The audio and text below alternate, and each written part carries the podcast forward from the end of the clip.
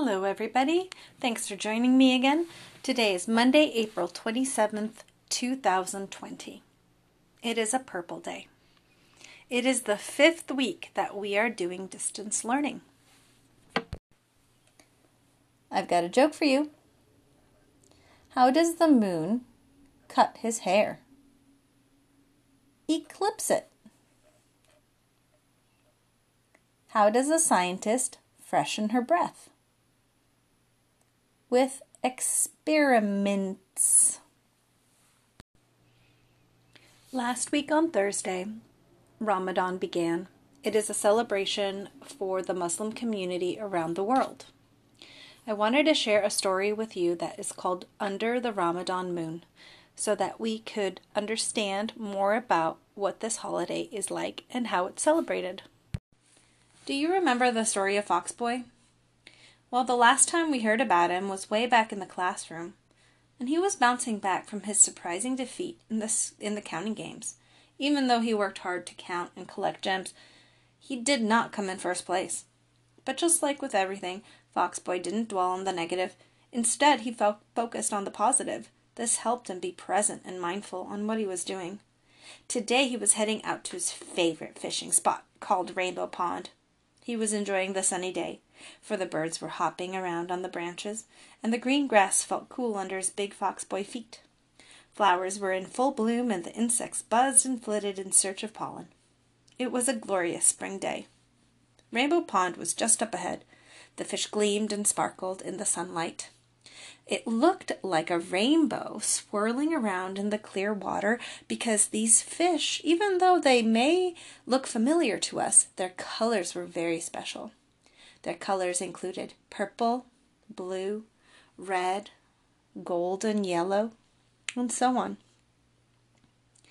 Foxboy took out his bait, which was worms. The slimy worm he picked out first measured three inches, all curled up.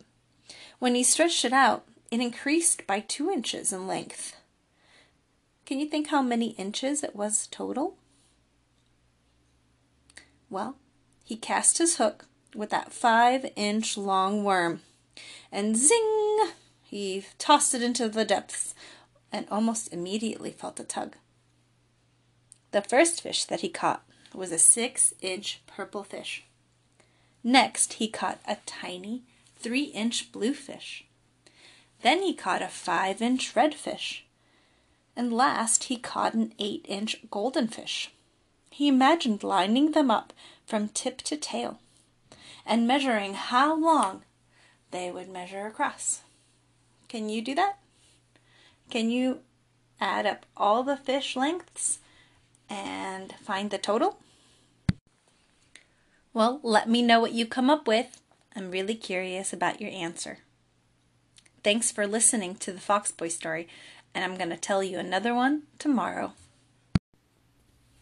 I wanted to show you a math card game that you might find easy to play at home.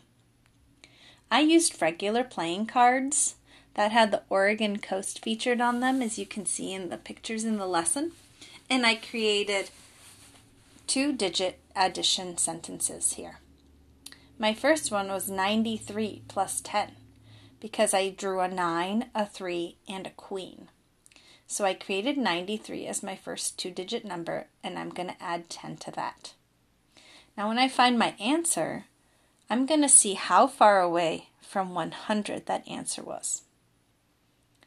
Number 2 was 63 plus 3 because the first two cards that I drew were 63 and I wanted to create a two digit number.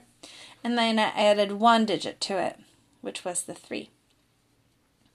My last number sentence was 82 plus 10.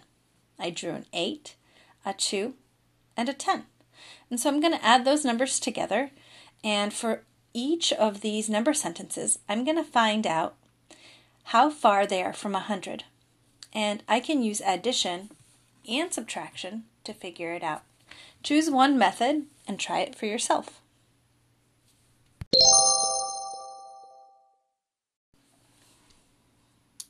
Hello, mathematicians. The last part of our lesson today is our mystery number.